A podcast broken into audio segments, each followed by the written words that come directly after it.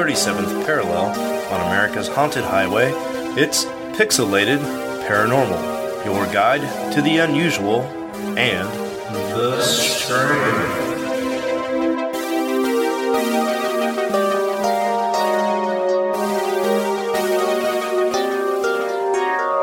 What's up, everybody? And again, welcome back to Pixelated Paranormal, episode 64. No more. no, plenty more. 64. Uh, yeah, well, this is uh, Cruising down the street in my six. bringing back the summer jams. What you get? Mhm. Yeah, speaking of summer jams, this is the follow up episode to uh, episode 63, where we talked a little bit about all sorts of great stuff like um, possession and exorcism and cannibalism and a lot of other stuff. And it was a lot of fun. And we ended on uh, the Vatican. We got a little bit into the Vatican and chatted a little bit about the Grand Grimoires Uh-huh. Yeah. and the Lesser Key of Solomon. And then uh, we jumped into Spoiler Town after that because those actually related to Heredity. Uh, her- I always call it Heredity. Heredity. Hereditary. Heredity. Hereditary. And Steve, you uh, you listened to that segment, right? I have not. I was. We were going to listen to it on our trip, but No way. oh. Yeah. There was stuff in there for you. I know. I'm going to listen to it. See, we, when you're driving from Colorado to Kansas, there is a lot of dead zones with Sprint. Like, so anytime Oh, I couldn't get the, I couldn't get some. In the settings, I had it set to where you can't download podcasts on on data. Had to be with Wi-Fi. So it for some Oh, you're reason not on that unlimited plan. Yeah, huh? nope. They won't let. This Get good. It's a big drama. Get good, I can't wait. scrub. Yeah, fuck Sprint. Don't go to them. We do not endorse them. This episode brought to you by Not Sprint. Mm-hmm. Yeah. And also for a word of advice to any listeners out there, like don't listen to episode 63 with your elderly parents in the car because my dad went on a 30 minute tangent about how I was like, you're, you're one sick fuck. You know that? He's like, he turns back because Jeffrey's in the back seat. She's like, he's like, you're going to wake up one night and you're going to smell ketchup and then hear this and he's going to be sucking on your big toe, fucking, fucking pork Oh, toe eater. And I'm just like, damn it, dad. He's like, you're a sick bastard. I, That's I awesome. worried about your brother, but you, god damn it. Preston just lost power of attorney and Yeah. everything in his inheritance. Yeah, I'm just, I'm like, when's your next surgery, dad? yeah. That caused a lot of. uh That article was everywhere, man. Like not article, Oh, yeah, but like it was crazy. So yeah, there's all these people like whether who's gonna eat it, who's not gonna eat it, and stuff like that. Like I don't know. It was just That's- it was- interesting. It was fun to listen to everybody's reactions to that. That's All I awesome. said was that I just take it with a side of tomatillo sauce. That was all. Tomatillo. oh, that's too good, man. Well, yeah, that was a lot of fun. Um, so yeah, we won't we won't chat about what was in Spoiler Town then because it does spoil some stuff in Hereditary. But Steve, catch up on that. okay, I will But um, for sure. yeah, it's just just a follow up episode to uh, the last one. So we'll just jump right into it with an update. As But a I matter do- of fact, I do actually. We, Hmm? You asked me if I didn't have news. I didn't really have news per se, but I did go to on a vacation and went to Colorado. I went to the Stanley Hotel, which is known for being haunted. whoop de whoop. So, but it ain't. We didn't pay for like the tour tour, so. It, Yeah. uh, and I mean, from what I hear from people that went there, like we were talking to people in the lobby, they said it's not really worth the tour, but just Yeah. going up to that place is pretty cool because it feels very fancy and like old timey. So you gotta, Oh, Yeah, you- Bioshock. yeah, yeah, you gotta go check it out. And um, That's cool. but yeah, it was it was it was pretty cool. Colorado's a really beautiful state. Uh, every single town that we went to, we were like looking for things to do, just if we wanted to stop and do something. Like all Right. of them had ghosts type shit. It was pretty cool. Like That's awesome. because it's all touristy, you know, and then they'll be like, Oh yeah, "This shack was haunted," blah blah blah. and they'll just make money off of it. It's ridiculous. haunted shack. yeah, yeah, yeah. But so that was pretty cool. Yeah. But it was nice. Hell yeah, man! I'm glad you guys had a good trip. Yeah, nice to go somewhere where they're um, the um, like known for being haunted. That was pretty cool. Like I'm, I don't think I've ever been to any place like that in a long time. Hell yeah. Well, the thing about Stanley, uh, the Stanley Hotel, is for the longest time they were trying to get away from that stigma about being, you know, the hotel from The Shining and the haunted hotel, and they tried really hard and they were like really just refusing everybody official as far as like ghost uh, inspections go. And a lot of people were getting shot down whenever they'd say, Hey, we want to come do a live podcast from your, nope. We want to come do an investigation. Nope. And Yeah. they're just really trying really hard. And then there's a huge backlash about that because that, whether they like it or not, that is a staple in both, you know, film and cinema, uh, you know, goers. And uh, that sounds fucking stupid. what was I even? What was I trying to say? But yeah, movie No. movie lovers, yeah, movie and lovers, film lovers, and everything. Yeah, just cinema in general. It's, it's a yeah. staple in cinema. Yeah, Because there we go. Because for the time it was made, how and how beautiful shot shot it was and stuff like that. And not only that, but like Stephen King going to that room, spending the time Yeah. in the room, only a night. Like I can't remember what they said. I think it was like a night, and then within like a month he had the book wrote. Like that's crazy because that room Yeah. moved him so much. But Yep. at the same time, like um I don't know, like when I went there, I guess this was a while back what you were talking about, but like they fully embraced the Hollywood. like I Yeah. I'm more of a fan of Dumb and Dumber than The Shining per se. Uh so like Right. going to the places in Dumb and Dumber that they went that they went to, like I don't need a tour to do that. So I was like, hell yeah, that's cool. The bar scene, like it looked just like the bar. It was crazy. So that was pretty cool. That's cool. man. But Oh yeah, it's awesome. And uh, you brought back a little artifact for me that was pretty awesome. yeah, this paranormal And, uh, I'll let, I'll let Preston borrow that when I'm done because you only brought one back. right? yeah, you want me that Brad that badass? Uh, was it Gold Key? Is that the name of the company that made that? I have no anyway, it's an old uh, old 1968 comic book about UFOs and flying saucers. And it's fucking neat. And upon further uh, inspection, apparently every story in there is based off of actual true accounts that have happened wow, um, that's in rad. these old towns back in the 60s. So it is from Gold Key and it's called UFO Flying Saucer Giant Comic. And it cost a whopping 25 cents back in the day to pick that up. Hell yeah. But yeah, it's it is badass. It's full of awesome, you know, pop pop drama shots and awesome old uh, comic book illustrations. And yeah, that's fucking So, cool, man. Yeah, I seen Yeah, that. Presto, Just, it's not even what I said I just seen that sitting on a on a shelf. Uh, it was in this game store, and like some random comics, and that one was sitting on top. I was like, "Oh man, this is fucking awesome! Like, how much is this? My buddy would love this." And he's like, "Oh, just take it." I'm like, "For real?" I'm like, Oh, I thought it was her dad "Uh-uh, that no, had it. Oh, well shit. I may have No. lied to Preston. No, no." Her her dad, like her dad, has some crazy fucking comic shit. okay, so her dad did have that Spidey comic. Yeah, he's got this, he's got the Spider Man comic, and he's got uh, like a big coin collection and stuff. It's really impressive, like really impressive. Hey, hold on a second, guys. Keep it running, but I just heard a really weird noise. Like something slammed into the side of my house, and my dog's going nuts. I'll be Alright. right back. Keep it rolling. Talk amongst yourselves. Cool. But yeah, the um, yeah. So Preston, her dad filled me in that he has the original Spider Man comic. Uh oh, it's hard to go on when you're trying to listen to what the fuck's going on in the background. Um, so yeah, he's got like the original Spider Man comic, and it's There's freaking nobody out there but a man with a bloody stump. Shayla dropped her iPad. Oh, okay. I'm gonna have to go open the front door for my dog to prove nobody's there. Hang on. Okay, that's cool. that's hilarious. But yeah, it was it was really cool. Fun. Are you muted, Preston? Nope, I can't hear you. How about now? Yeah, you can hear you now. Okay, there we go.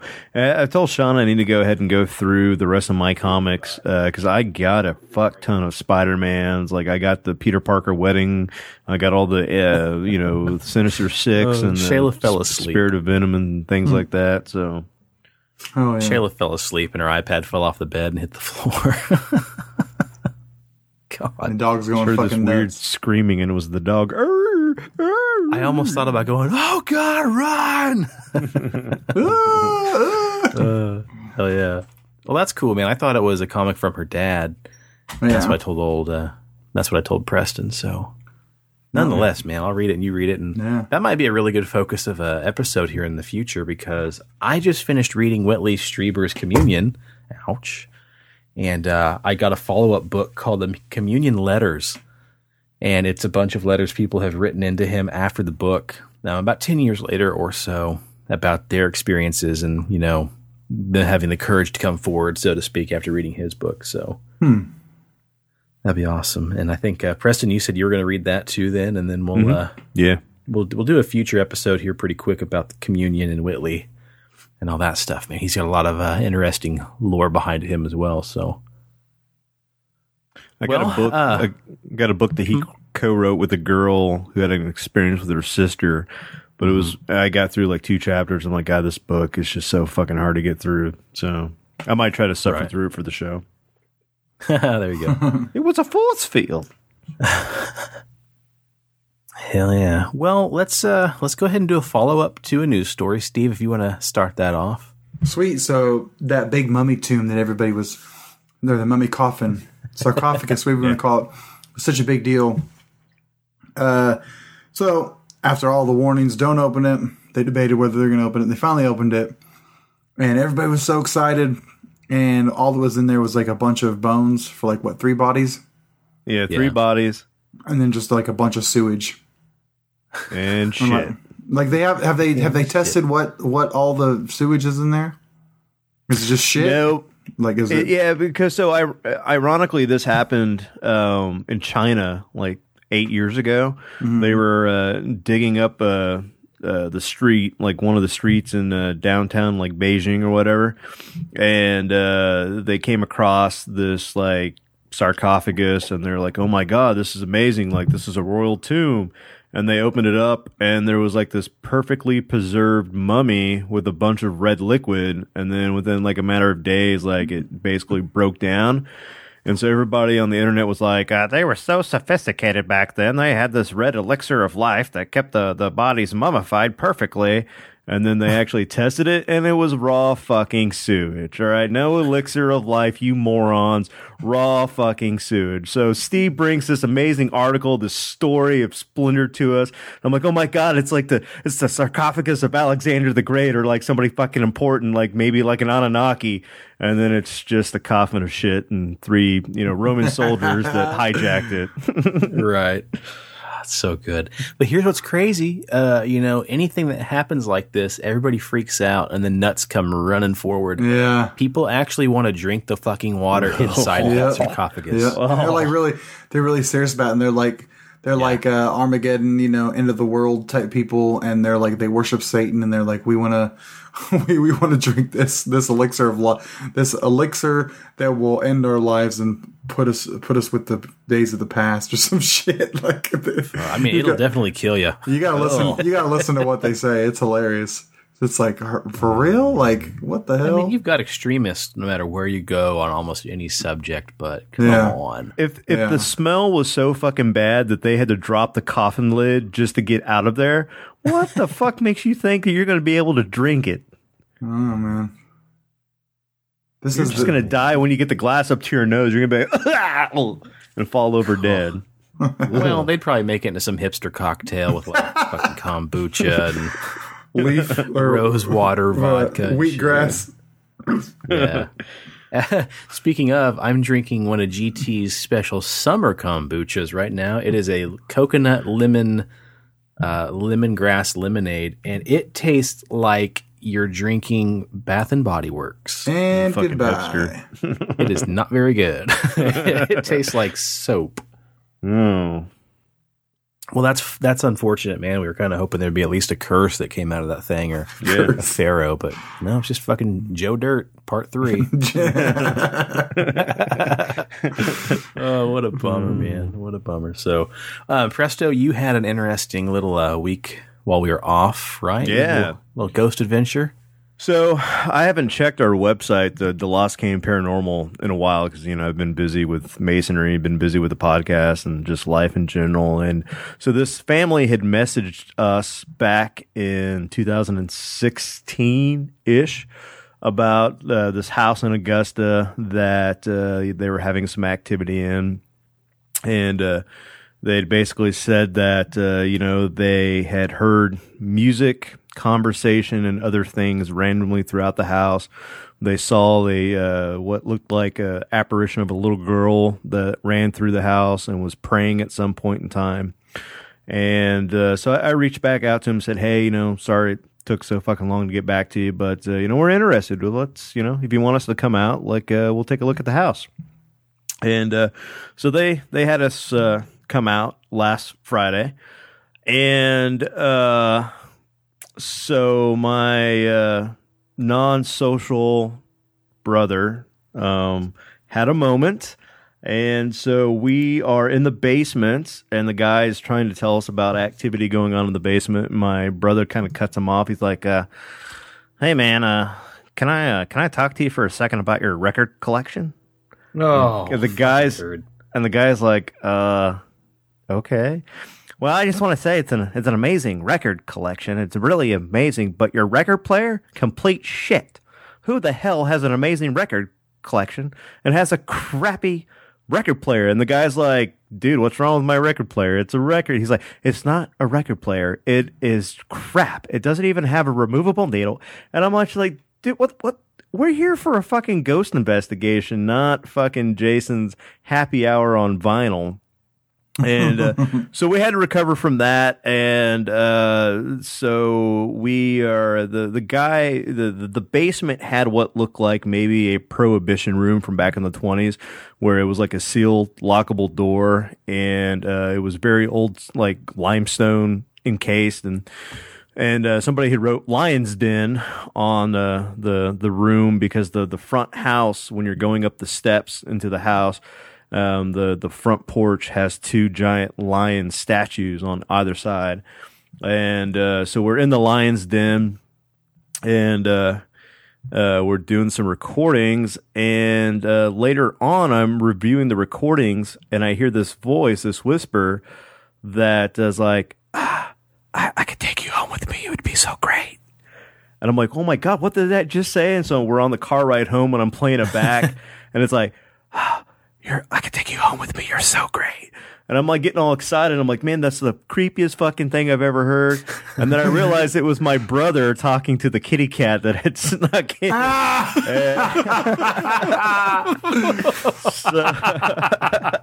I was like, oh, this. You should have cut. You should have cut that out, man. Yeah. It's, Oh my gosh, that's Yeah. amazing. But uh, so while we are there at the house, um, the the basement had kind of an off smell to it, like nothing offensive or anything, but kind of you know kind of a musty kind of basement me smell. And so we're recording, and I had Jeffrey with us so that she could work the video camera while we were doing other things. And she, in the middle of recording, had said like, "There's a flower smell." And we're like, what are you talking about? She's like, it smells like a old woman's perfume, like, you know, not Chanel number five, but something somebody would have wore like maybe back in the twenties, like very jasmine or very rosy, like it just a kind of a heavy floral smell. And uh, then we made our way upstairs to the main hallway, and it literally sounded like somebody was dragging something heavy behind us.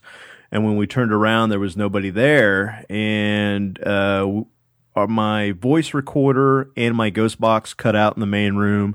And then when we were up in the loft in the same area, it cut out again. So something in the front of that house, whether it's installation or wiring, was causing all the electronic equipment to go dead. But in the same spot upstairs and downstairs. And uh, so we talked to the family, and uh, the wife has said, "Yeah." She's like, I, "You know, every time I'm in the basement or any time that I'm in the the hallway there, I smell like an old timey perfume." And uh, they said that uh, you know they've heard like whistling and music and all this weird crap going on. And so when we re- when I reviewed the recordings for the loft, we had asked, you know, hey, can uh, can you tell me, uh, you know, who's living here now with you?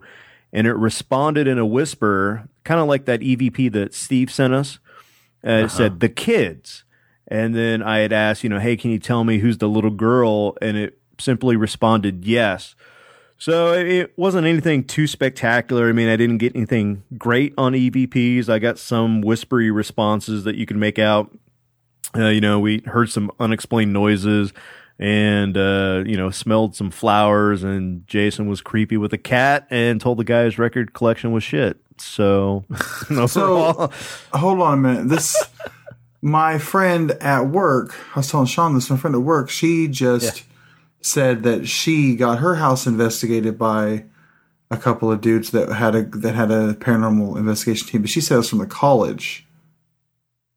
But Preston and I were talking about this a little bit, and okay, so I went on a quick Google search and typed in WSU and also also um? Wichita State University Paranormal. Nothing came up as far as a WSU course. What about Butler? Group. it could have been Butler. she's from she's from Butler County, but she said the same thing. where does she live Kit, uh, Augusta. Wh- what uh, street does she live on I don't know the street. I know the chick's name. I mean, we could say it, and Sean can edit it You, out. text, you just text it to Preston. Okay. He'll, he might know her. Okay, Anyways, but I mean- we so we did. She said they did that, and she's then when they did their, I'll do it. I'll send it to you in, in Discord. Um, okay so she said that they've been hearing children, and then uh, then they also smell old old old woman perfume.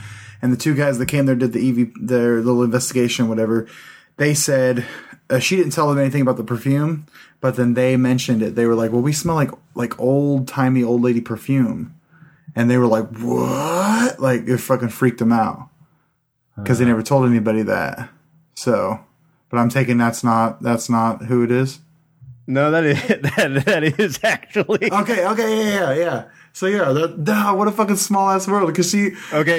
because then I told her I was like, because she was telling me that just this past Monday when I got off work, and I was like, I was like, oh hey, um, I was like, we do this podcast and. We would love to do something like that. Like my like my friend, he, uh, the dude that's in the podcast, he has all this this equipment and shit. and little line notes, fucking is it? She'll So that's okay. I missed it. that's, where her. Preston was Yeah, yeah, yeah, yeah, the actual house. That's fucking funny.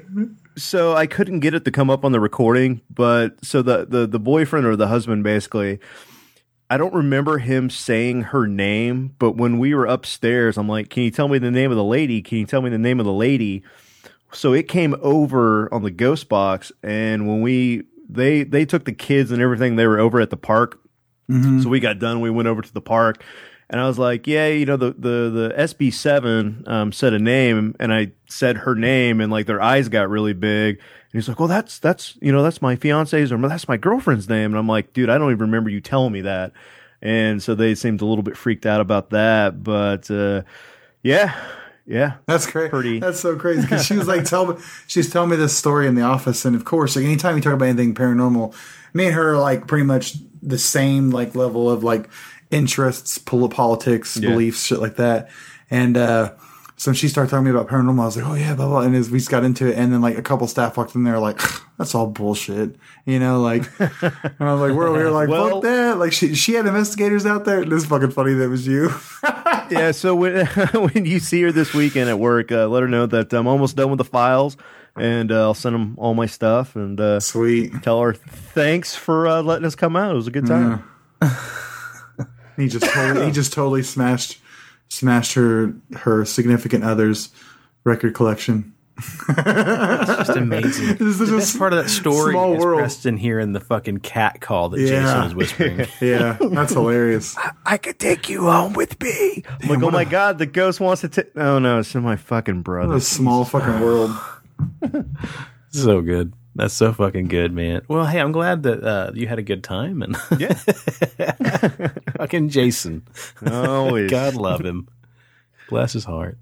Well, um, I think that's really it as far as news. So we can kind of just jump right into the rest of what's going on here because we talked about doing uh, the Vatican secrets, and the first thing we touched on was the grimoire or how to train your demons. Yeah, yeah. hardback edition. So, uh, Steve, what the grimoire was or is or are um, is a book basically with a, uh, a list of different demons throughout the sectors of hell and how to uh, summon them and train them yourself. And yeah, Sounds like a Pokemon game. And the the I actually forgot in our notes that I had wrote that the spell the the the technical name for the spell for the Grand Grimoire was uh, the rising of the morning black cock, uh, was, was what it was called. The black hen, right? Black hen, yeah. Yeah, you're being facetious. Hell yeah.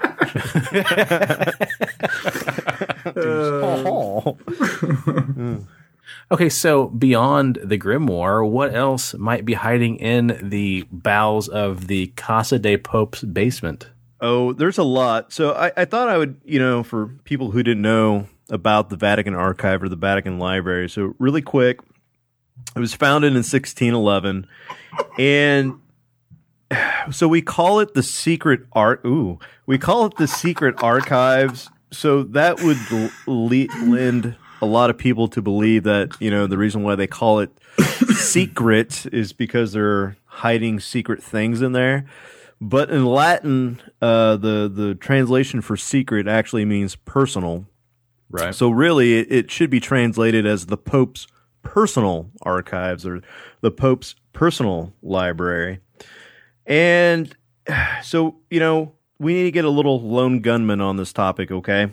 Hmm And everybody's like, uh, you know, there's evidence of aliens, but I, I want to stay away from aliens until it's your turn. But really, the Vatican is hiding from the public eye documents that may show that the church was complacent in uh, Mussolini's state sponsored terror, possibly supported Hitler's anti Semitic programs. And who was Jesus, really? Did he like long walks on the beach? Was he a simple man, a farmer? Did he, in fact, knock back some sake with the sushi? I Is that a don't euphemism? know.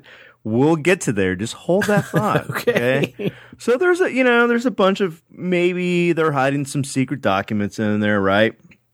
And it's about 13 miles worth of self you know shelf space. There's a lot you know of crap in there that could easily get lost, misplaced, or you know misshelved.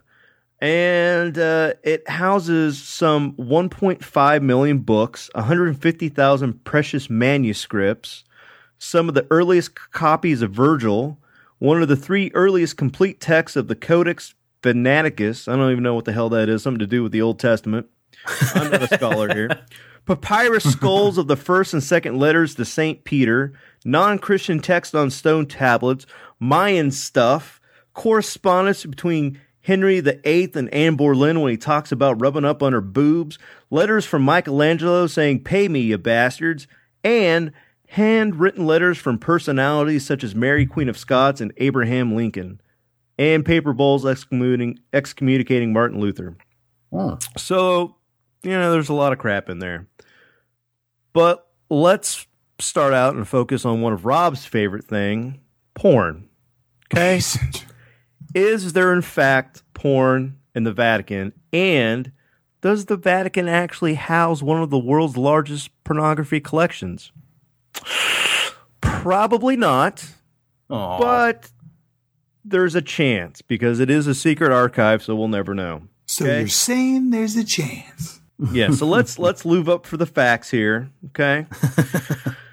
the rumor dates back hundreds of years ago, and some say that the Vatican museums have little things from Renaissance porns to a couple drawing of Michelangelo, Michelangelo's phallic fantasies, but that's about it. Okay, the actual largest porn collection is from the Kinsey Institute of Sex Research in Bloomington, Indiana. And to get into that, you have to be a researcher in the sex field. So, Rob, I'm sorry, they're not going to let you in anytime soon, buddy. So just give up on going to see the world's largest porn collection. Father Leonard Boyle, who's a So wait, what librarian. what does it mean? How what what do you got to be um, educated in? So- like I'm, I'm confused. Okay, so let's say Steve, I am like a sex therapist and you know, I help people through sexual frustrations and things like that. And I'm going to write a paper on why like, I don't know, golden showers is bad for you to watch. And I go to that institute and say, "Listen, uh, you know, I'm a sex psychologist. I'm researching golden showers. Let me in." They're going to be like, "Dude, guy's got credentials. You know, golden shower away." That's how that works. Indeed. Okay, I understand. Indeed.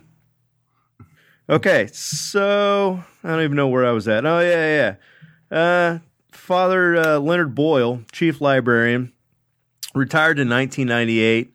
Um, you know, he uh, grew up uh, around that area, and uh, when he first became a chief librarian, he started asking around about it because he had heard the rumors, and uh, he couldn't find anything to back it up. But he says it makes a nice story, so I don't know. I mean, can we take the guy's word for it? He's an official. right. Okay. But I'm about to bring you guys the money shot. All right. Are you ready? Mm-hmm. Yeah. Make eye contact, Rob. Or Steve. Uh, in 1516, Renaissance master Raphael decorated the bathroom within the papal apartments with erotic frescoes. Today, the Wicked Gallery is called the Stufetta della Bibbiena, or the small heated bathroom of Cardinal Bibbiena. And it basically has all these different scenes of, uh, I don't know, like pagan gods. So there's like Pan, Aphrodite, there's some nymphs, there's, you know, some little cupids. Pan is about to, you know, uh, rape Aphrodite, so he's popping out of the bushes with a giant man boner, and uh, it was intense. So after you know a couple, you know, decades, the the Vatican's like, dude, we can't have world leaders and all these people walking into the Vatican, you know, papal apartments and seeing Pan's giant heart on like that. That doesn't that doesn't speak well for us. So they're like, uh, we got to do something. So they hired a guy he was trying to chisel off the dick and he just made it worse because now there's a giant dick shaped hole where the, the, the boner used to be. So Wow. yeah. Yep. So Wow. Mm-hmm, hmm And there was a I found a uh, a visitor's experience. So a guy that actually went to go look at these a couple years ago. He uh, wrote in an article that tight vaulted room, twice as high as it is eight foot wide, was covered with convorting naked deities. Raphael had designed his frescoed panels like a graphic novel, recounting the adventures of Venus, the goddess of love, and Cupid, the goddess of erotic desires. Cardinal Bibbiena had to admire as he lounged in his hot tub, for at knee level the original silver faucet was crafted into the face of a leering satyr. One panel showed the naked goddess stepping daintily onto her foam fringed shell, and others she admired herself in a mirror, lounged between Adonis's legs, and swims in sensual's abandon. A couple of frames, even more risque, had been destroyed. One recorded an early visitor showed Vulcan attempting to rape Minerva. Embarrassingly, I had to ask the Monsignor to stand aside so that I could get a proper view of the most notorious image of the randy goat god Pan leaping from the bushes with a monst- monstrous erection. I was shocked to say that the image had been vandalized. Someone had etched out Pan's dick and filled it, the gap in with white paint. This, of course, made the object even more larger and more noticeable. Yeah, there you go. Wow. Porn in the porn in the Vatican. right? It's a- Damn. That's a real demon Yeah. house. It It's a real demon house. So, you know, as I was looking up other Vatican secrets, they talked about how that uh, possibly one thing that the Vatican's really hiding is proof that Jesus and Mary Magdalene might have had relations, they might have had children, and that there might have been some type of record kept of who those children were. And by the time it's all said and done, there was a list of, you know, the great, great, great, great, great, great, great grand whatever of Jesus Christ, and uh, they needed to keep that family lineage secret. Other people say that uh, there was some stuff from Japan. And did you guys know that the actual tomb of Jesus Christ is in fact in Japan? The one he's supposed to be buried in? Yeah, he didn't. was he didn't- supposedly buried in? Sorry. He he didn't supposedly die on the cross, my friends. He's buried in Japan. Hmm.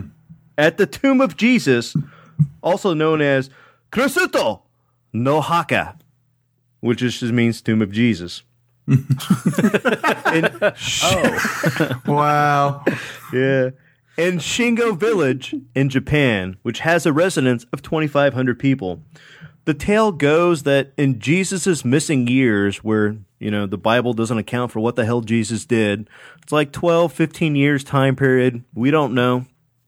Jesus decide, you know, if I'm if I'm going to do this Jesus thing, I'm going to have to be a learned individual. I'm going to have to know all these different cultures, all these different things. I'm going to have to get up and walk and explore. Somehow, he made it over to Japan in the village of Shingo, and he learned the ninja ways, how to be a Bushinto master. And after becoming wise and learned like the Buddha, he said, "I got to go fucking spread the good word to the rest of the people across the world." So he went. Yeah, that's a quote. Yeah, I was like, is that a quote? So Gosh. he went he went back to Jerusalem. It was like, you guys gotta quit being dicks, okay? Like, you gotta find the way of the warrior, the way of the Bushinto. And they're like, get the rid of this fucking guy. So they're about to crucify him. And his little Again? brother, yeah, his little brother, his little little miniature Jesus called Ishikire, said, "You know what? You have a lot to offer, buddy. I don't I don't want to see you die up there. So I'm going to take your place." So Jesus used his ninja skills, kind of faded back into the crowd, like you know that that uh, that scene from The Simpsons where Homer Simpson goes back into the bushes from Ned Flanders. yeah, yeah. yeah. So imagine that Jesus just whoop, right back into the crowd. Little Ishikura is up on the cross dying. He dies, and then you know after they crucify him, when the the the I don't know whatever the guy's name that stabbed the dude with the spear, not Jesus but Ishikara. Jesus came back out of the crowd, chopped off his his brother's ear. It was like I'll remember you always, and then went back to fucking. Polaroid or Yeah. like a necklace. He had take Yeah, no, ear. he he took the ear, went back to, and then he went over to his mom. and Was like, I must go. I need a lock of hair to remember you always. So now he's got you know the Virgin Mary's lock of hair, and he's got little Ishikara or you know mini Jesus's severed ear, and he goes back to Japan. He goes back to Shingo Village, and you know he finds a wife, has three daughters, becomes a really famous rice farmer, teaches the the good Japanese people, you know, the way of the sword, and uh, dies at the ripe old age of 104. And uh, then you know, customary, they left his his naked body up on a hill for four years while the vultures picked it apart. They buried him in a tomb, put his brother's severed ear in the ground, put the lock of hair in the ground, and now it's the world's largest tourist attraction where you can buy Tomb of Jesus mugs. yeah. And to tie this all back together, because you're like, wait a minute, what? There was like reports of these scrolls that were written in Hebrew that talked about the last will and testament of Jesus that was found in Shingo village. And so when they were trying to gain notoriety, they're like, no, we, we really got, you know, Jesus's last will and testament. So the Japanese government came in, took the scrolls, and they've never been seen again. But how do we know it- it wasn't at the hands of the Vatican who said, you guys can't have this, so you got to go steal it and give it to us? And that's what's in the Vatican archives right now the tales of Japanese Jesus. Wow. That's crazy. Never even Yeah, heard of that's that actually before. really good. You kept telling me like, I'm not going to tell you about it. I just want you to hear it. That's a pretty, pretty decent story. Knocking back sake, eating sushi, samurai Jesus. Oh, yeah. God, you know, you yelled. I tell you not to yell, and you still get excited and crack the mic. Yeah, no, I'm sorry. Hey, I understand. You know, G- Japanese Ninja Jesus is something to be excited about. it is. If you're going to get excited about Jesus, get excited about Ninja Jesus. Can we throw in some- Can we throw in some, like, you know, hoyo sound effects and, you know, whatever? Well, I worry that your impersonation is already racist in its nature. So if I throw in some chop sake noises, I think it's just going to make it that much worse. yeah, well, And I, do didn't give I him the disclaimer this time, Preston, about accepting people and their religions or their lack of. So I, ju- I just want you listeners to have an authentic experience. I'm not trying to be racist. I'm not making fun of Japanese dialect. I just want you to be able to get into the moment. That is all. it's all a part of the show, folks. Hustle. Oh hmm. man. Well, that's not all that's in the, the, the Vatican there, buddy. oh, there's more. Because when I was doing a little research as well, the most common size of the uh, basement in the house of the Pope, they say it could run as far as like 52 miles long, Oh my. which is fucking huge. That I mean, that's from Wichita to like Winfield and back. Well, sorry, Wichita to Winfield, one direction. That's crazy. That's enormous. It c- I mean, as old as the Vatican is, that could possibly be. Mm-hmm. You know, if we just dig a mile a year, you're still way, way, way, way, way, way, way, way, way ahead of schedule. So, but um, yeah. So I jumped in there, and we'll get to the aliens here in a minute. Something else, however, I think was kind of cool too is if you guys wanted to go back in time to maybe see how they dug those tunnels, what would we use, Preston, to go back in time? A time machine. but not just any time machine. We'd have to use the chronovisor. Dun dun dun. yeah, chronovisor. Yeah, it's just a knockoff Terminator made by uh, Asylum Films. so apparently, a book was written back in like 2002 called "The Vatican's New Mystery" by Francois Brune, and apparently it had some testaments and interviews from a Father Pellegrino Maria Arinetti. And this Arinetti guy says that basically, back when he used to work for uh, the Vatican, back when he was, you know, a, a big to do working alongside uh, scientists, he had a little work, a little project he did with Enrico Fermi. And if you don't recognize that name, you might recognize this one Nikolai Tesla Ooh. they were basically put in charge to make this device, and it would include a large wooden cabinet, cathode ray tubes like a TV. It's like the Lion Witch of the Wardrobe. mixed, mixed with the mixed with the TARDIS.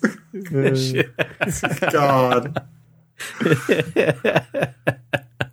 it was a giant wooden cabinet with cathode ray tubes like an old television set, dozens of buttons. It had to have levers because why wouldn't it back then? of course. and and of course switches. It had to have switches too. So it's this wicked badass like steampunk thing that's got tubes and and Jacob's ladder sticking out of it and electricity just sparking and arcing off of it. I'm sure a couple light bulbs in the side. And supposedly they use this thing as a viewing device like a TV to not go back in time but just view time itself. You could never go forward, but you could go backward. And so they would strike up this thing, you know, turn to the channel they wanted to watch, and they could go back and view shit that happened in the past, including, Arinetti claims, the actual crucifixion of Jesus Christ. Ishikuri. It's That's that's crazy though, man. it's not specifically calling out Japanese ninja Jesus or just old JC the carpenter. But um, yeah, there's no reason to believe any of this stuff. It's a really awesome conspiracy. But I don't know, why not? You know, you say why, I say why not? Check this out. When I was in Colorado, we went to this uh in Estes Park. They have like all these like little shops and stuff, and then this one antique store that sold like rings and just artifacts and coins and shit like that. Uh, and on the wall in the back, I actually took a picture. I don't remember if I sold it. Just, I think I sent it to you guys. It's a Nikola Tesla uh, framed uh, portrait of him, a quote that he signed, and then actual original uh, auth- auth- authenticated, whatever authenticated, um, his design and his blueprints for wireless uh, energy transmission. It's pretty fucking crazy. Oh, for real? Yeah, and it's worth and they have it for sale for eighteen thousand dollars. Like this place was And that's what you brought back.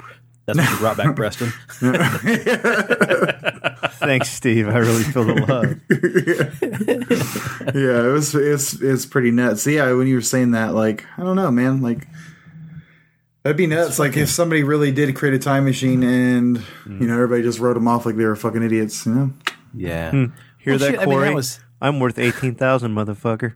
Yeah, any i mean tesla and hi- the whole history of his life was called a kook and a crank. You know, like everybody thought he was just a fuck up quack that had these crazy ideas, and a lot of the shit he claimed came true.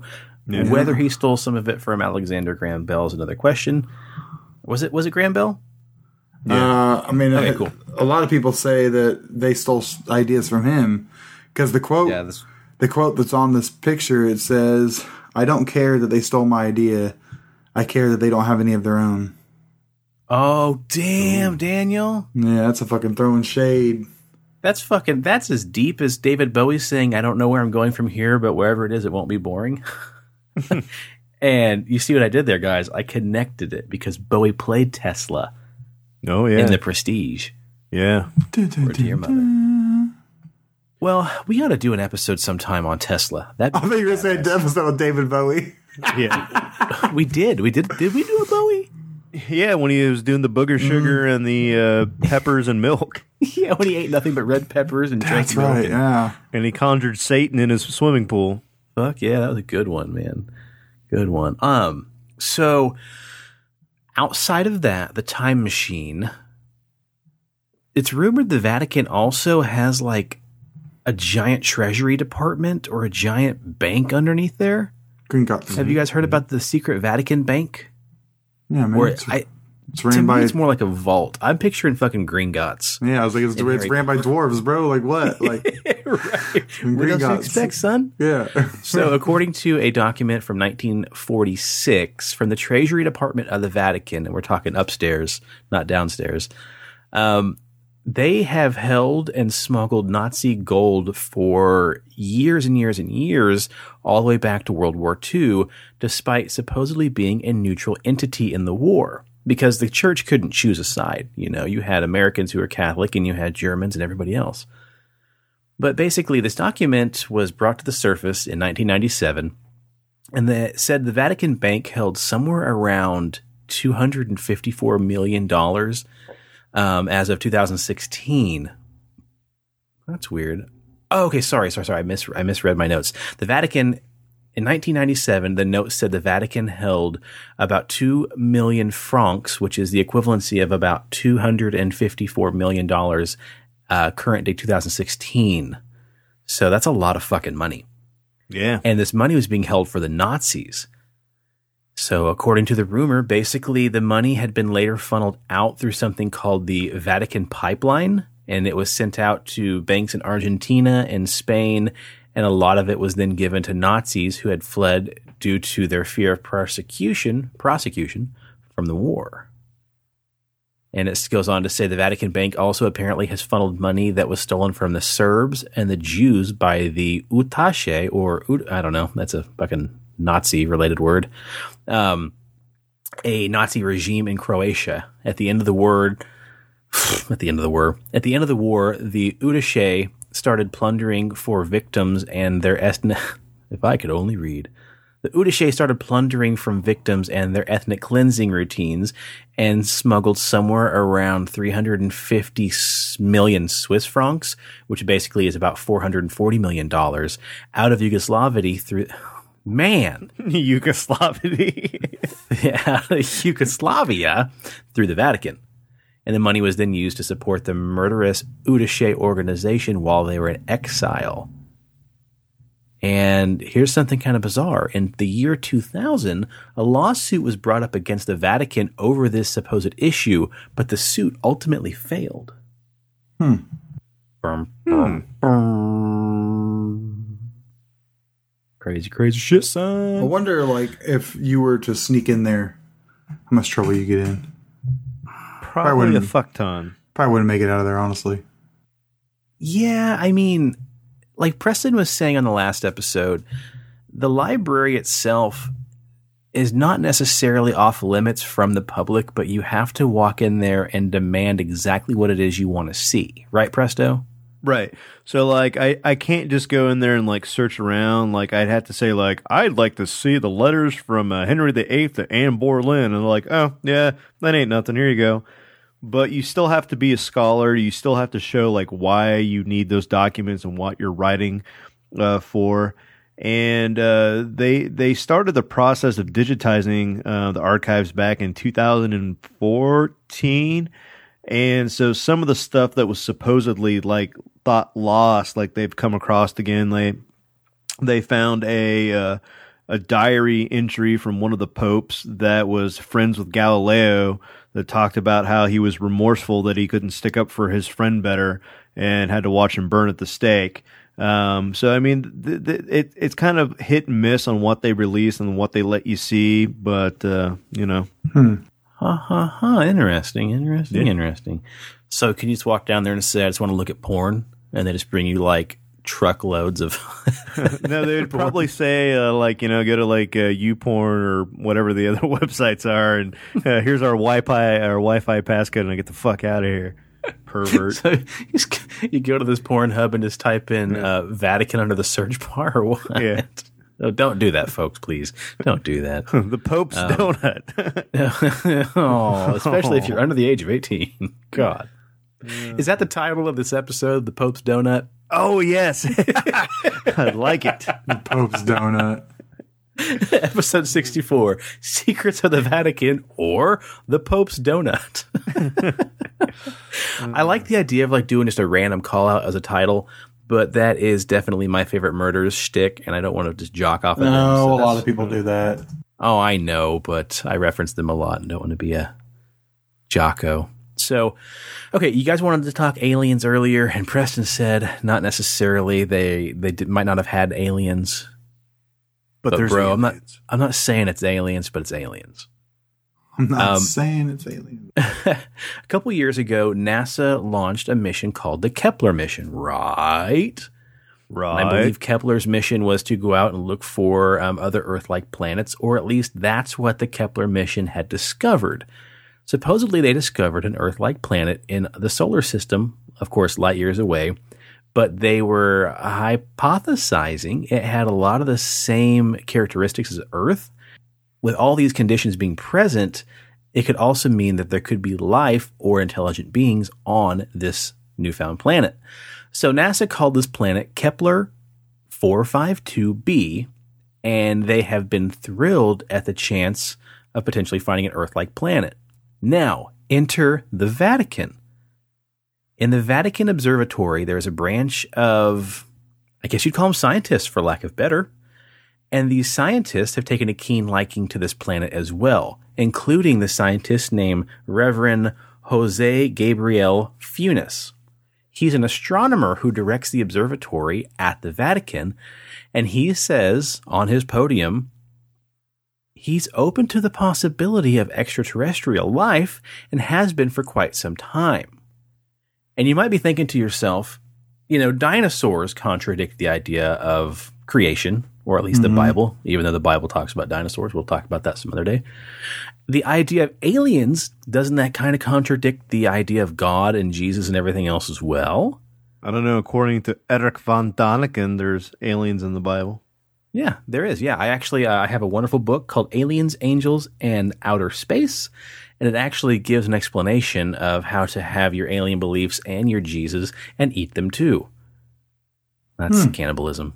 Um, so, Doctor, or I'm sorry, Reverend Funes says he finds no contradiction between Catholic theology and the belief in aliens. He said that the past, in the past, humans shouldn't put limits on God's creative freedom. Mhm, mhm, mhm, mhm, mhm. But he does draw an interesting idea here. The discovery of intelligent life does not mean there's another Jesus. The incarnation of the Son of God is a unique event in the history of humanity and the universe. So, presto, we may have had a Japanese Jesus, but we probably don't have an alien Jesus. But you know what the Vatican does have? One of the world's largest observatories and telescopes so Uh-huh. that they can clearly see Uranus. Nice. Oh, you just had to, didn't you? wah, It's, wah. it's just sitting there and it's got a sign that says, please do not touch the glass. And hmm. Preston just fucking punched right through it. I saw a funny me- meme today. It was like NASA, or it was like, "Dear NASA, I was big enough for your mom. Why ain't I big enough for you?" Heart Pluto. that was good. Hmm. Well, this guy, Reverend Funes, he's gone on TV publicly back in the 90s like five times saying that they fully support the idea of there being aliens, you know, alien life on other planets. And they're fully open to the idea that there's probably either been human contact or there will be human contact in the very near future. Because if they're smart enough to survive in space and we've taken a notice to them, there's no reason why they shouldn't have taken notice to us or have already visited us. And the other cool thing I like to look at here, and I found it to be pretty um, astounding, my personal thought has always been why can't we have evolution and um, religion? Why can't we have science and religion at the same time? And obviously, the answer is pretty obvious, but you've got religious scientists and Mm-hmm. you've got scientists who go to work every day, you know, and they leave their religious beliefs at the door, so to speak. Why couldn't you have both? Yep. Well, Reverend Funes comes across and he says that, you know, we've seen these planets or, or evidence of planets through our observatory, through our telescopes. If we found aliens, why could we not then assume if they visited Earth, they wouldn't need to be saved? And that sounds a little cockamamie, depending on your belief, you know, your religion or whatever.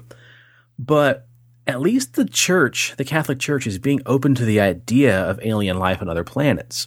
And the way they kind of nestle that under their pillow and they're okay with it is the Vatican and the Catholic Church still says that God created the universe, so he could have also created life outside of Earth. And so I think, you know, it's it's kind of a cop out for you to be like, oh, we want aliens, but we have to find a way to explain them in the Bible. But it's also kind of cool that they're finally being open and honest about, you know, the potential for life outside of Earth. And this is my thought, and it's kind of a, a Dragon Ball Z esque thought, but let's go on a limb here, folks, and just let's just say that there is a God for those who do or don't believe. There is a God, and He created Earth and everything on it, and Jesus and blah, blah, blah. Who's to say He didn't take a quick sidestep and then, you know, spit in a petri dish and make another Earth, you know, Kepler 42, uh, 452b. And then he did that planet. And then he stepped over here a couple light years away and made this planet and so on and so forth and so on and so forth. If God made Jesus on Earth, could God have made a Jesus on Kepler 452b? And that's what Galileo said, and that's when the church had to burn him to the stake. Oh, really? Really? Yes, because Galileo's Ooh, like interesting. Each one of those each one of those stars is a sun, and each one of those suns has planets orbiting around it, and each one of those planets has life, which means that on this planet there's another Galileo, there's another, and the church is like, well, so wait, what you're saying is that uh, if I look up into the nighttime sky, that means that there's a million Jesuses out there, and Galileo's like, yeah, probably, and they're like, blasphemous, burn him at the stake. So that's what they did, set the motherfucker on fire. Damn. Wow. Well, I, you know, I always knew he got killed, but I didn't know why he got killed. So Yeah. that's interesting. Yeah, Well, back in the so- day, you could only have one Jesus, all right? And he was not Japanese. Let alone alien, huh? I love it. So, um, enter, um, sorry. So another guy in the Vatican here says he believes in aliens as well. Monsignor Corrado Balducci is a hmm. theologian member of the Vatican Curia, which is their governing body. And he's come forward and said that the idea of extraterrestrials and the idea of potential contact is a real phenomenon. And Balducci provides an analysis of the extraterrestrials, and he says that he feels that the idea and existence of aliens is consistent with the Catholic Church's understanding of theology. Because Monsignor Balducci also is a demonologist, which is very, very, very, very, very important to the church, especially the Catholic Church. And since Monsignor Balducci is a demonologist and he consults to the Vatican, and since the Catholic Church has a history of uh, demonizing other phenomenon, they have come forth with a consensus that they personally believe extraterrestrial life would not be damning to the existence of God and therefore would not be demonic, thus allowing the church to fully believe in the idea that aliens could be real. hmm hmm which to some people it's like, yeah, whatever, that's fucking stupid. But to me and a lot of other people, that's a really big deal, man. Yeah. Really big deal. Because most people, when they they say, like I've heard people, you know, that are in their faith and creationism and stuff like that, like they don't believe in aliens because they're like, nope, this is all that is. And I'm like, I don't know. I just, to me, it's like if if humans are the only advanced life forms out there, that's pretty. uh That's pretty sad. like you know, It Like, I don't know. sad. It's I I I've I fully, you know, I don't dog anybody's faith. You know, I my faith has been destroyed within the past couple of years. Um, But I've always believed in aliens and light, other life out there. You know, right, right. and I, I don't know. I just I think that that if they know if they know something, um, I think that if if aliens were to come and there was like a big, huge, massive ship that over that showed up and everything, like I think that the Pope would be the first like big figure to say something about it and not try to like not try to demonize it or act violent, you know, shit like that. Whereas the rest of the world would probably lose their fucking minds. Burn 'em! Yeah. Well, I mean, not to bring it back to Dave Matthews, okay, but listen, there's a song from the Dave Matthews Band, and let's look it up and see what it's called real quick here. You know, Steve, with all your rapping earlier, I finally came up with the, your new MC name, What's that? Post Jerome. Buster him. oh God. Oh, no way. no way. That's awesome. Fuck, how did I forget the name of that song? Okay. They've got a song on the album called Big Whiskey and the GrooGrux King, and it's called Time Bomb. Song number, uh, song number, song number 11 on the album. And a lyric on there is, if Martians fell from the sky, what would that do to God? And I think that's the biggest fear a lot of people have is we we are in a snow globe of our faith or our beliefs or our earth, which consists of, you know, getting up, going to work, paying bills, um, hanging out with friends, having a family, having a wife, a boyfriend, a girlfriend, whatever, uh, believing a thing. And then all of a sudden one day like a UFO appears, that changes your whole idea on what life and existence Life- really yeah. is. Yeah, that's Everything that's you've what- been taught. like for me, like that that's my biggest thing is like if people that have faith and are so into their faith, you know, that's great. But like that definite proof, that divine intervention would be like boom, like you know, some people are like, Well, you can't see aliens, so how do you know they're real? And I'm like, Right. I choose to believe. I want to believe. Right. And they're like, Well, that's the same way I feel about, you know, God and Jesus. And I'm like, uh, that's cool. Like, you know, like I'm not judging you for it.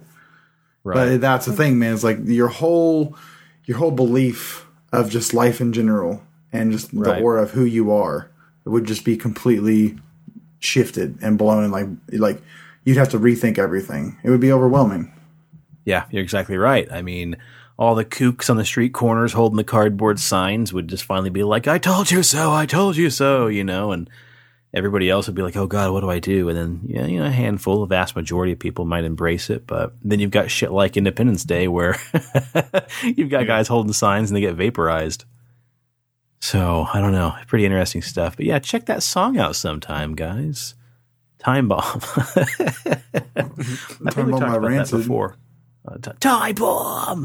um, so okay, aliens. Real quick, my favorite rumor, Preston, and I don't know if you've heard this one or not. Maybe you too, Steve. You're here. Um, supposedly, there are actually aliens in the Vatican, like actual alien bodies. Some people would go as far as saying actual entities in the Vatican being stowed away, like some kind of religious Area 51. Which link is this? Uh, you're going to want to go to the second one titled Second one. Another Link, I think. Yeah. So back in uh, 1998, 1999, there was a big construction. Um, oh, that was weird. I just saw. Did anybody else see that? Oh, I don't have my camera on. Damn it! I just saw like a shadow go by on my computer screen behind me, like my Shadow ceiling people. fans. I know, like my ceiling fans turned on, but the ceiling fans not turned on. Ooh. Um, back in 1998, 1999, there was a construction project where a group was brought in to do some restorations on the old Vatican library because, as some of the construction workers said, parts of the library they got to were so old, they estimated that nobody had been down there for hundreds of years, possibly 500 years is what they said. What a number. I don't know where they pulled it from. But, you know, parts of the area still had dirt floors from back when it may have very first been dug out or crafted. And as they're down there, kind of, you know, like knocking down some walls and clearing out some, you know, debris, supposedly they find a collection of skulls and bones. And these skulls were elongated with hmm. smaller faces, big old slanted almond shaped eye holes, little nose holes, and little mouths. And apparently, as soon as that was discovered and brought to, you know, the foreman's attention, he brought it to the church's attention. And the Vatican has an actual army. I forget what they're called, but they have their own army. And the army rushed in and says, You didn't see nothing. You didn't find nothing. Don't say nothing. And they were all escorted out. And a different team had to be brought in to do the project or finish the restoration.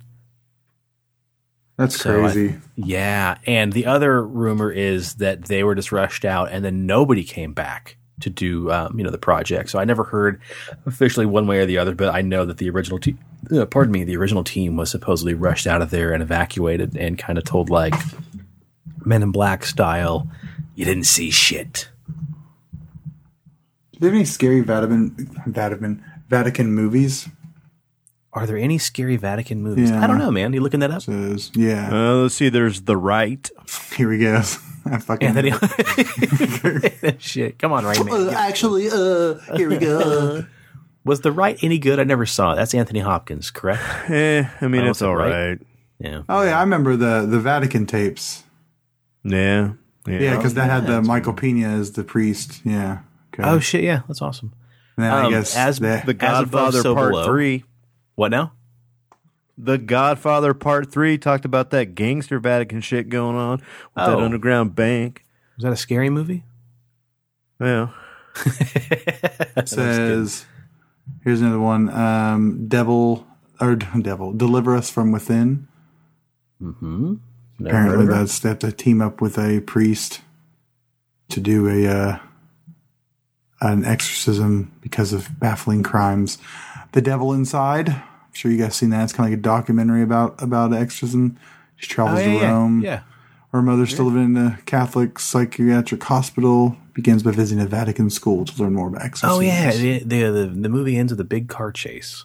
yeah, Yep, And seen that was kind of creepy. yeah. And then Stigmata, of course. Stigmata is a good one. Um, pretty- As above, so below was pretty good. I don't know if it was so much Vatican, but it was definitely about the uh, the crypts below. Yeah, I just let my streets. mom borrow that movie. Actually, that movie's really good. That movie does not get enough credit Yeah, for the found, footage. it's not too yeah, bad. it's really really good, and the the effects they use to make it look real within the found footage yeah. style, like it was like that car. Oh my god, like that dude. That movie's really good. I think that movie. Why I like the movie so much also is because just how crazy them catacombs are, and there's so much of them down there that people still haven't explored, and they're just people that are obsessed with it, and they'll go down there and just get lost and die. Like it's crazy. Yeah. Like, right. Yeah. gonna be like, man, let's go there and like let's like no, like I'll take this tour where you go in a fucking hallway, you go right, left, and you're back out. Done. That's all I need. yeah. Come back here where the, you know no. See that fucking sign says "Do not cross." There's fucking skulls there. I'm good. Yeah, that's nature's warning sign when you see a skeleton on the ground. Come on now. No, I am not going to them fucking catacombs with you, Preston.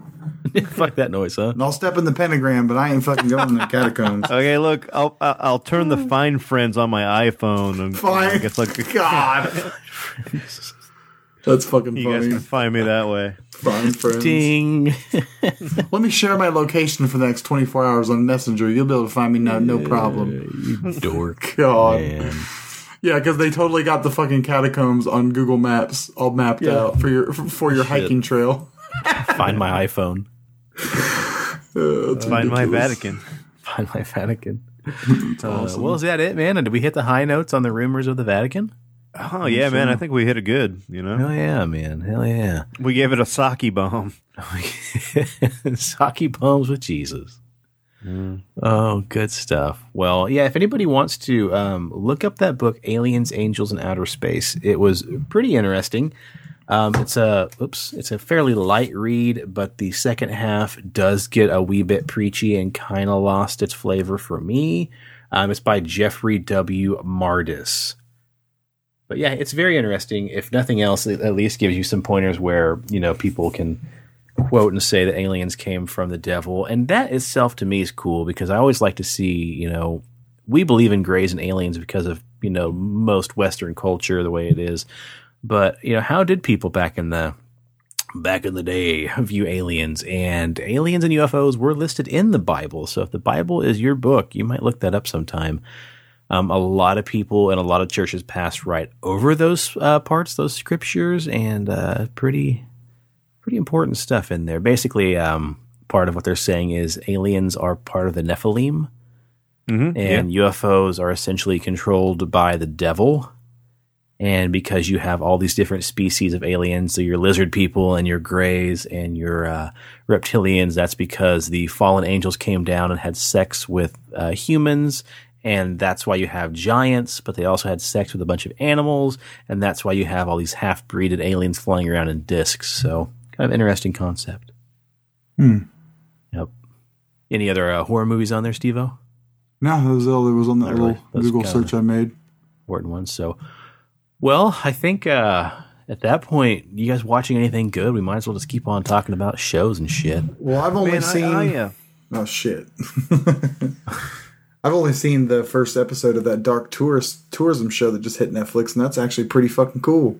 Yeah, The first episode they go over uh, Mexico City, Day of the Dead type stuff, and then like um, a really cool like shrine that some lady put out, and then everybody just ran with it in this like little community. It's pretty crazy, but they use it like a way to like cast their sins away for the whole year, and they got to do this like knee walk where they like walk on their knees for like a whole mile or two. It's crazy. yeah.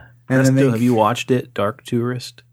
no, I haven't yet, but I'll put that on the list. Yeah, Do that. That'd be that'd be a good one for you guys to watch together just at night. It's kind of cool. Yeah, I don't remember how many how many uh, episodes there are in it, but basically the dude just goes all around the world uh, doing just what's called dark tourism. So you you go you tour things like sanitariums, um, witchcraft places. Just like there's one where like I I was when I saw it, I was like, oh, she's gonna do a bunch of paranormal stuff. But no, he did like stuff like go to um, Colombia and learn about um, Pablo Escobar Yeah, and like and and like go to like his place and like see how he lived and like because it's dark. I mean, that dude's responsible for thousands and thousands of deaths.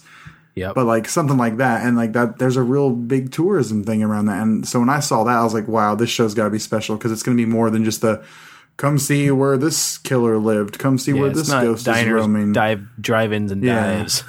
Yeah, Well, which you cool know, thing like, is- I, I it kind of is like that though, because he's like going from place to place and giving Yeah. you kind of an insight of things you wouldn't think to do. Like, I, yeah, don't know. I you know just what? think You're right. I think Touche, Steve. yeah, I think it's fucking rad, man. I, I when I saw that, I was like, wow, this is. I was like, how cool would it be to be like, all right, guys, like he might have had some other show he did before, Yeah, and he's like shopping around this show. I want to do dark Kiwi, tourism. Yeah, yeah, yeah. He's from New Zealand, and he's like just like um, you know shopping around the show, and then Netflix picks it up, and then Netflix fronts the bill for him to go do all this crazy shit. Like Yeah. that sounds awesome. I mean, it's It's, it's more like Anthony Bourdain. Yeah, there you go. With- yeah, it yeah, reminds me a lot of um, Idiot Abroad, Mm-hmm. except for the scenes with Carl Pilkington aren't set up. Like they're not purposely putting him in like shit scenarios and sit- uh, situations for Mm-hmm. him to react to. Which, if you guys did like Idiot Abroad, check out the Moaning of Life. Yeah, Which is basically. Idiot Abroad, but it's just Carl Pilkington. I want to read his book. him. Yeah, I would love to, man. Because I, Um, yeah, I, I want to read it in my head as like him how he talks. Shit, that'd be exhausting. But yeah, Moaning of Life, same thing. He's going around different countries, seeing how people live, but it's his honest reactions without influence from Ricky Gervais. yeah, it's so You know. like he goes to Egypt. Like we all think of Egypt, we're like, oh man, I want to go to Egypt, to see the pyramids and the tombs. It'd be so pretty. He gets there, he's like, just got to Egypt.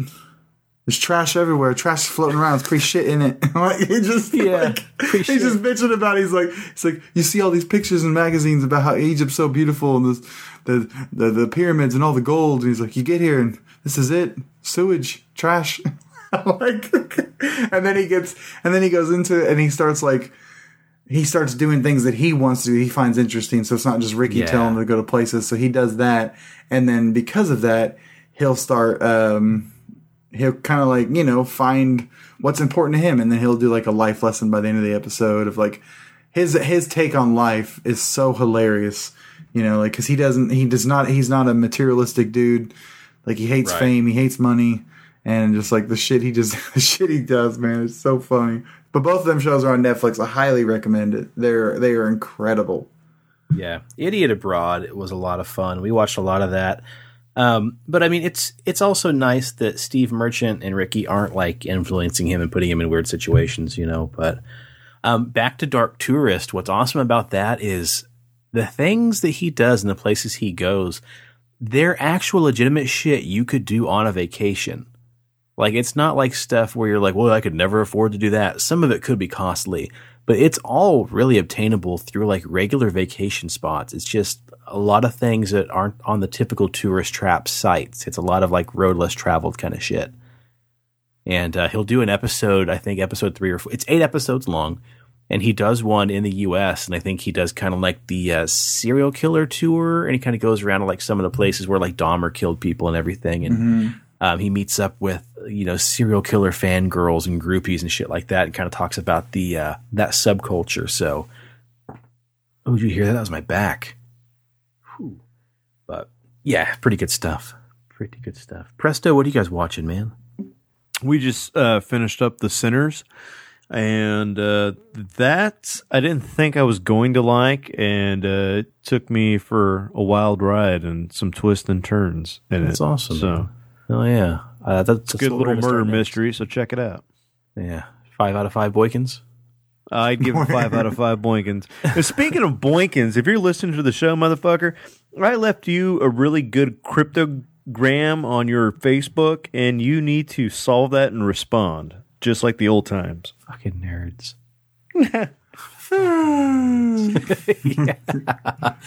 Fucking nerds.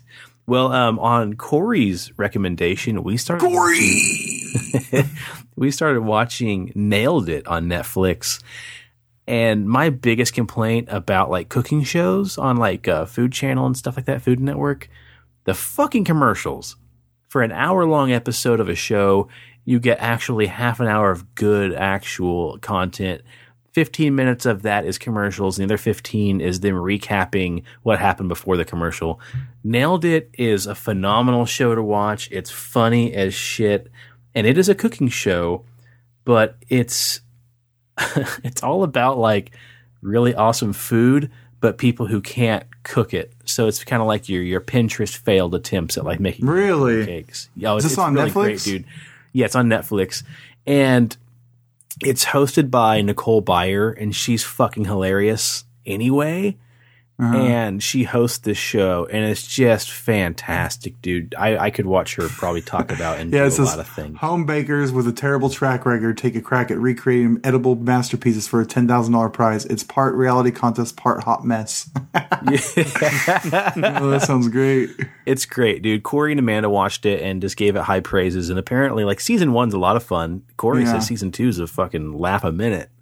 That's crazy because it's it's uh, damn Netflix is killing it with the Yeah, they like who, who knew they who knew they could do like a fucking cooking show because they have that new one which is like uh where they just make like a bunch of edibles out of marijuana.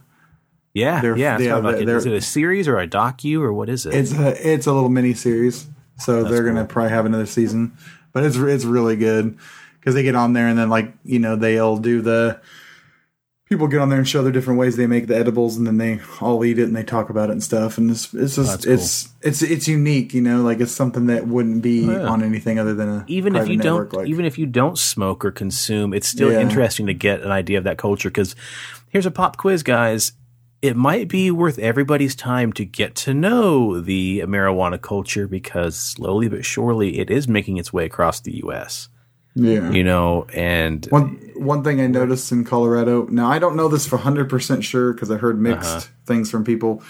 But as we're driving in Colorado, there's certain areas just like Kansas where you have to use the turnpike. And in Colorado, basically, like they're every single turnpike area, they were like closed down. They had signs "Do not enter," and then the tolls were blocked out. So when I stopped a couple places, I was like, "Hey, like, how do we like?" My GPS is telling me I have to pay tolls while I go to this, I go on the road and there's no toll place to pay, and they're like, and pe- and people are like, yep, we don't we don't pay tolls no more uh, because our because of our income, the state income they make off of uh, medical and recreational marijuana. Wow. And then I went to another person. They're like, oh no no, they they have cameras and they'll send you a bill in the mail. And I'm like, for every fucking person, you know how much time and effort that'd be for the computer? Like that's crazy. yeah, but they got the money to pay them people, son. Yeah, it's yeah, no shit. Like everywhere in Kansas you go on the turnpike, there's only one person in the booths anymore. Oh yeah, So- and it costs you fucking three twenty five to go four miles. Yep. Get out of here with that noise. Oklahoma But with too. that, Kansas highways are way better than any other state, dude. oh, are they? As soon as you get into Colorado, I mean, seriously, when you see the "Welcome to Colorado," "Welcome to Oklahoma," every fucking time, it's ridiculous. So you'd say there's a lot of potholes. yeah, right? we joke. No, no. Um, well, that's cool. Yeah, but I mean, it wouldn't be a bad idea to get to know some of this stuff. Um, I talked to a woman who had cancer on her nose, and the doctor's like, okay, here's how we're going to cure this. You got a little spot. And imagine taking an onion, and we're going to just cut off a paper thin slice. And we're going to keep cutting thin little slices off hmm. until that little black dot goes away. Then we're going to hack off two or three more slices just to make sure we got the skin affected away. So we could cut off a millimeter of the tip of your nose, or we could cut off a centimeter of the tip of your nose. It just depends. And this other doctor she went and saw to get a second opinion is like, look, like I know, you know, marijuana, THC, blah, blah, blah. He's like, I want you to go to this place and I want you to get some of this oil and I just want you to try it. And it's going to be a cannabis oil. And she put it on there and I kid you not, fucking cured the cancerous tumor on her nose, the cancerous spot. Fucking cured it. And Crazy. I don't know why she told me this. She's somewhat of a stranger. Um, I see her from time to time, and she just opened right up and told me all about it.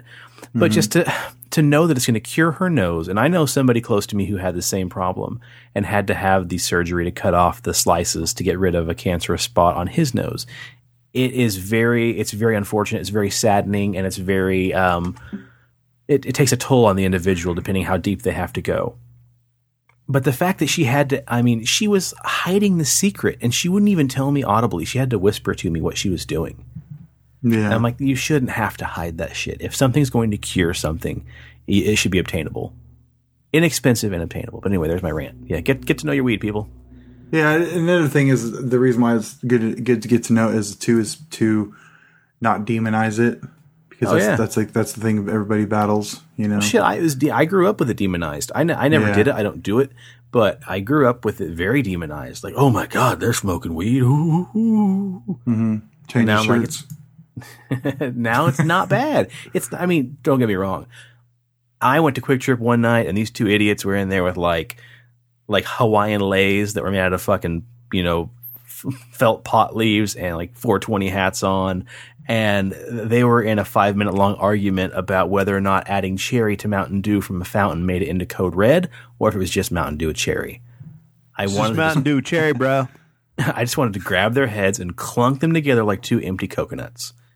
And they smelled like two stinky ass, bunk ass skunks, man. So, yeah. Things have changed a lot, bro. Yeah, uh, yeah, it still smells the same, doesn't it? Um, yeah, wow, man, the cart just missed the track. We were so Yeah. close to getting all What about that in. McDonald's worker that body slammed a customer through a milkshake over her? Have you seen that that video? No, but you should go on about that. yeah, it's pretty crazy. So I don't know where uh it's at. Blah, blah, blah. Let me find this little thing. Body slammed a customer through a milkshake. Yeah.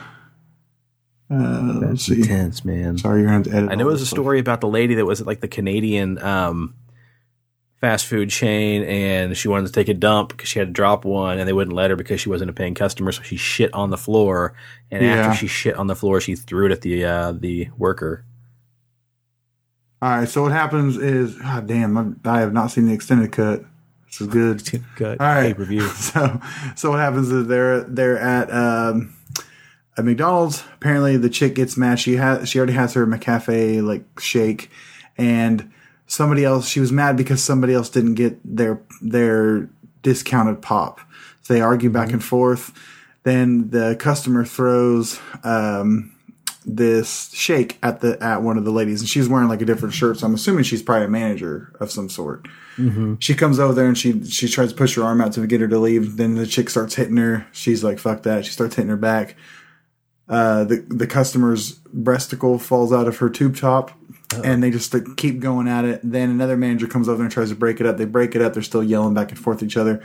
then then, the, then she hits the other man, like the bigger manager, and she's like, "Nah." Whips the shit out of her, takes her, put, pulls her up by her, pulls her up by her stomach, and just fucking boom, just like body slams her. It's hilarious What the fuck, man? Yeah, like- and everybody's like going going crazy about it. And then the, the two managers just continue to beat the shit out of her. It's nuts. oh, man. But I don't know, man. That that that job is hard, and when you have you have people that are just so downright just nasty, like how do you take Oh, yeah, that? Nasty because they can take be. it. Last thing I think we should talk about about watching. Preston hasn't done it yet, but we were all advised by uh, listeners and and some friends to check out Demon House. Mm-hmm, Zak Bagans' uh, documentary about the Demon House. And Pre- uh, Steve, you watched it. Preston, you haven't watched it yet. I haven't watched it yet, but it's on my it's on my to dos. Okay, perfect. Um, so after you watch it, maybe next episode number sixty-five, we can chat about that a little bit. Um, yeah, that's that's a very great interesting. fucking movie. Yeah, and a- and a, Gonna talk about Demon House in Spoiler Town. Yeah, there you go. Um, a big, big heartfelt thank you from me to um, listener and buddy Danny. Man, you you hooked it up, and you're the reason why I watched it. And then I found out that it may or may not be free on something that you can stream videos on that rhymes with uh, shoe boob. Boob tube. uh, yeah. So, but yeah, yeah. Thanks a lot, Danny. That that's really awesome, man. And I really enjoyed watching it. It was very, uh, very interesting, and really, uh, really messed with me after watching that. It could all be fake. It could all just be a big hullabaloo, but damn, it's got a lot of uh, weight behind it. And very, very interesting. So, yeah, we'll chat a little bit about that on our next episode, and then we'll spoil the shit out of it after the uh, outro of our next episode. So, also this new video that just that just came on the came on the thing uh, on Entertainment Tonight. They're interviewing Jamie Lee Curtis about you know the Halloween and the whole shit that's getting ready to go down in October. And uh, Kevin Frazier is the host on Entertainment Tonight, and he asks her, he's like, "Well, what about the hockey mask? Do people still like wear that and dress up?" And she's like, mm, "Wrong movie, dude." oh, she no, just, and she just throws shade at him. Yeah, it's pretty funny. What a douche. Yeah. Dude, here's a happy note, make everybody smile to end the show on. Have you guys seen the San Diego Comic Con video of Jamie Lee Curtis and the guy from the crowd who uh, tells his harrowing story of survival? Yeah, yeah. Presto, That's did you see that shit? I have pretty not. crazy. no. Oh, dude. So first of all, uh, my friend Seth and um, Q, they are they both went to San Diego Comic Con, and they were there in the in the actual panel watching the Halloween panel, and you know they do the panel, the Q and A, and then they open it up to the audience, and the audience can ask questions and shit like that. And apparently, apparently, the first question or or audience participation, dude gets up and talks about how he was at home and you don't get the first part of the story in the video that's going around, but basically his home was invaded and apparently the guy had a knife and the man who was home was he's like I basically just thought to myself in that moment like what would uh what would Laurie do? Laurie's the main girl in Halloween. It's like what would she do if this was happening to her? and that instinct of what she does to survive that first attack in Halloween when she runs outside screaming for help and shit like that. He just fucking summoned his inner his inner Jamie Lee Curtis, fucking booked it out of the house, yelled, screamed, hollered, went to the neighbor's house, and um, he survived. So he got up there and he tells that story and is fucking busting to tears because I'm sure like it's fucking life changing, life threatening Yeah. shit. And he fucking just like starts bawling and like a fucking badass, Jamie Lee Curtis gets off the stage, walks past security and fucking just embraces him in his hug and just, you know, tells him how strong and how badass he is. And, you know, you know, it wasn't her, it was him. He's the one that, you know, did it. And he's like, no, no, it's all you. And it's fucking great, man. Like makes you want to smile. Kind of makes you tear up a Yeah, little bit. that's if pretty cool, man. Still have a soul. Yeah, pretty fantastic stuff. So check that out. Maybe we can find a link to that and post it. We need to start posting some stuff from this ep- these episodes, man. We talked about doing that on uh, Instagram and whatnot, so we should start posting some links, maybe. Well, you guys got anything else to add? I do not. Nope. Cool, cool. Yeah. All right, man. That sounds good. Well, Steve, what do you want to plug, man? Let's get out of here. Uh, yeah, you can check me out on uh, Xbox, I guess. B I G S T three P H three N. And I don't know. I really, I mean, I do Facebook and get me on there. There you go. And uh, yeah, check out our Facebook page, Pixelated Paranormal Podcast. Instagram, PXL Paranormal. Same with the Twitter handle. Boom, shakalaka. Cool. Uh, Preston, what do you got, man? What do you What do you want people to listen to? Anything?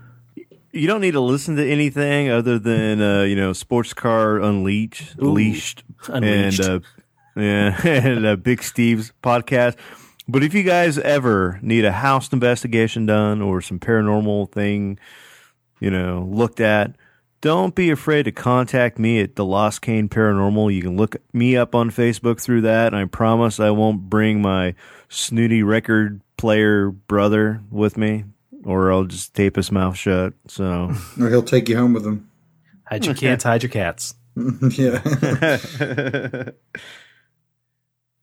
Oh, that's that makes it sound like he's a pedo. You don't gotta hide your kids, just hide your cats. yeah, hide your cats and hide your records. Jason is completely safe around children. Um, and then if you guys have some listener stories, hit us up, man. You know, we had that ongoing saga about the young lady who went to see the Dybbuk box at Zak Bagans' uh, a museum in Vegas, and maybe we'll get some more if that's still ongoing. But um, yeah, hit us up. You got the email at the end of the show. Please send us some emails. You can message us. You know, I've been getting a couple here and there on my personal message uh, messenger on Facebook. Um, so yeah, hit us up, guys. Let us know. Uh, you can stay anonymous. It's pretty awesome um, to share that with us because we really love sharing those stories with you guys. So Definitely. Awesome. All right, guys. Thank you so much, and catch us next time around. Oh, yeah.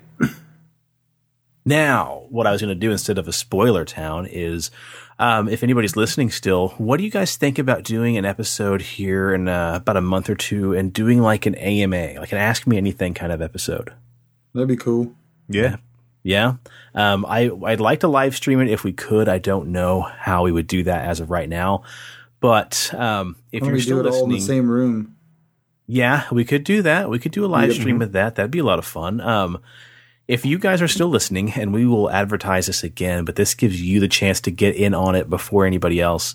Um, shoot us a message on our actual Facebook page. Email us at pixelatedparanormal at gmail.com. Um, email us. Shoot us each individual private messages to our private Facebook pages if you know us. Ask us anything you want to ask us. Ask us paranormal questions. Ask us uh, theoretical questions. Ask us stuff you just want to know about us. But ask us some questions and we will answer those on another episode. I think that'd be a lot of fun. Um, so yes, please jump in, join in, feel free to get a hold of us because that would be a blast to do. Um, you can tweet us. You can hit us up on our Instagram page that we're getting up and running. It is up and running. Uh, we've got, you know, about 25 or so followers on there. So ask us anything you want. You can be anonymous and message us privately. You can ask us anything on Facebook. We'll do several um, adverts between now and then. Um, but when we do the recording, but I think that'd be a lot of fun. It would be a lot of fun. Just if you do it late at night, there might not be that many people listening. Yeah. Okay. In- well, input. and we could do it earlier if we have to. So Yeah. pick a night to get together um, earlier in an evening, perchance, and do a live feed of that. So, Perchance. perchance. uh, So, okay, cool. Well, let's get out of here, boys. The cast at Pixelated Paranormal would like to thank you for listening to this week's episode. Pixelated Paranormal is here to tell you tales of the fantastical, the strange, the unknown. Tales that will move you a little further down the paranormal highway. If you'd like to share your own listener story, we would love to hear it. You have two ways. One, email us at pixelatedparanormal at gmail.com. Again, that's pixelatedparanormal at gmail.com. If you'd like to leave us a voicemail, we have that set up too. Dial us at 707 523 4263. Again, that's 707 523 4263. We'd really love to hear from you. Again, thanks for listening to this week's episode of Pixelated Paranormal, your guide to the unusual and the strange.